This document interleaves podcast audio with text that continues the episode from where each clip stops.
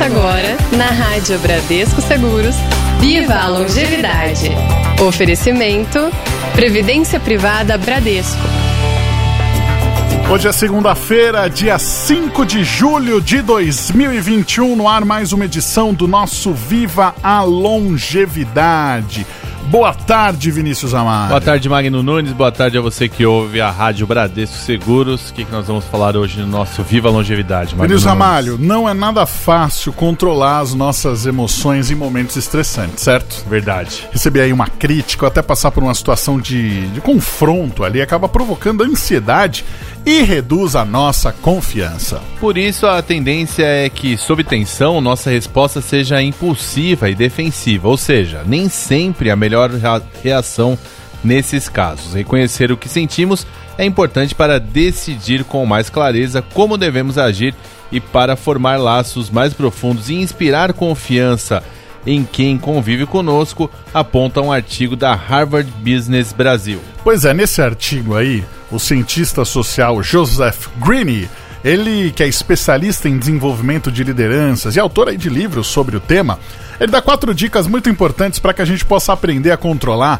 as nossas emoções em vez da gente ser levados por elas, ok? Então a gente vai passar aqui para o nosso ouvinte. A primeira de todas é: reconheça o seu sentimento. Que, que você sente quando alguém acaba te criticando? Você não pode ter vergonha de assumir que é raiva, por exemplo. Afinal, é, nós não podemos mudar a emoção sem antes identificá-la. Aceite a responsabilidade por esse sentimento em vez de pensar que ele foi causado por outra pessoa ou pelo fato que o provocou. É, o, a Green né, diz que no momento em que acredito que foi provocado por forças externas, estou fadado a ser vítima das minhas emoções. Muito bem, a segunda dica é assim: crie uma narrativa. Porque as emoções elas não são nutridas apenas pelos fatos que as causam, mas também pela história que a gente acaba contando a nós mesmos para poder explicar essa situação.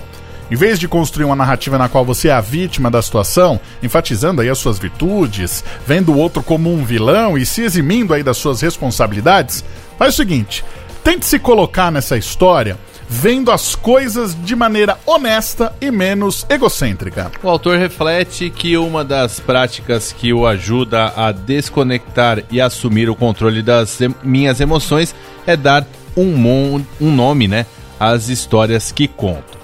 É a história de uma vítima, de um vilão, de um incapaz? Então Muito você bem. vai criando aí personagens. Exatamente. A terceira dica é o seguinte: já que você criou essa história, vai questionar depois de criar a narrativa, você começa a questioná-la, fazendo perguntas que te ajudem a sair dos tradicionais papéis de vítima, vilão ou até incapaz. Será que a pessoa que causou essa emoção tem razão no que diz? É, então, antes de construir uma defesa, entendem que pontos seu interlocutor pode estar fazendo uma crítica construtiva que vai te ajudar a crescer. Muito bem. E para finalizar, a quarta e última dica aqui é voltar às origens. A maioria das pessoas acaba criando as suas próprias histórias para justificar as suas emoções ao longo dos anos. Por isso, é importante fazer um processo de autoanálise para você tentar entender a origem dessa história.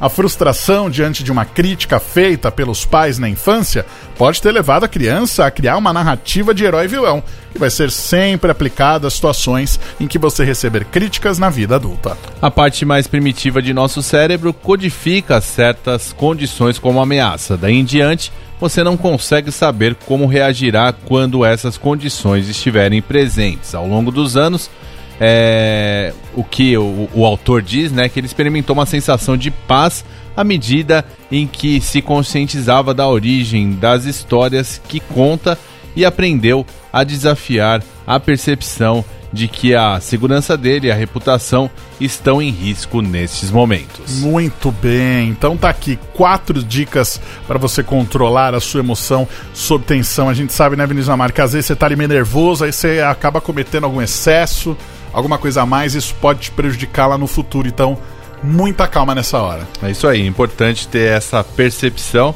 é, nesses momentos aí. E o interessante é ver que muita coisa é, é a forma como você lida com isso na infância, Sim. como você vai crescendo com isso, e por isso essas dicas são tão importantes nessa etapa da vida. Exatamente. E você, Vinícius Amar, que vai ser pai, É, breve, então eu fiquei pensando já nisso começa a pensar nisso, né? Tá vendo? Aqui o Viva a Longevidade é assim. É pra dar dicas pra você pensar no que já aconteceu com você e também no que vai acontecer. Vinícius Amário, obrigado pela sua participação e até a próxima. Valeu, até! Muito bem, o Viva a Longevidade de hoje fica por aqui. Volta na próxima segunda às três da tarde. Viva a longevidade. Oferecimento: Previdência Privada Bradesco.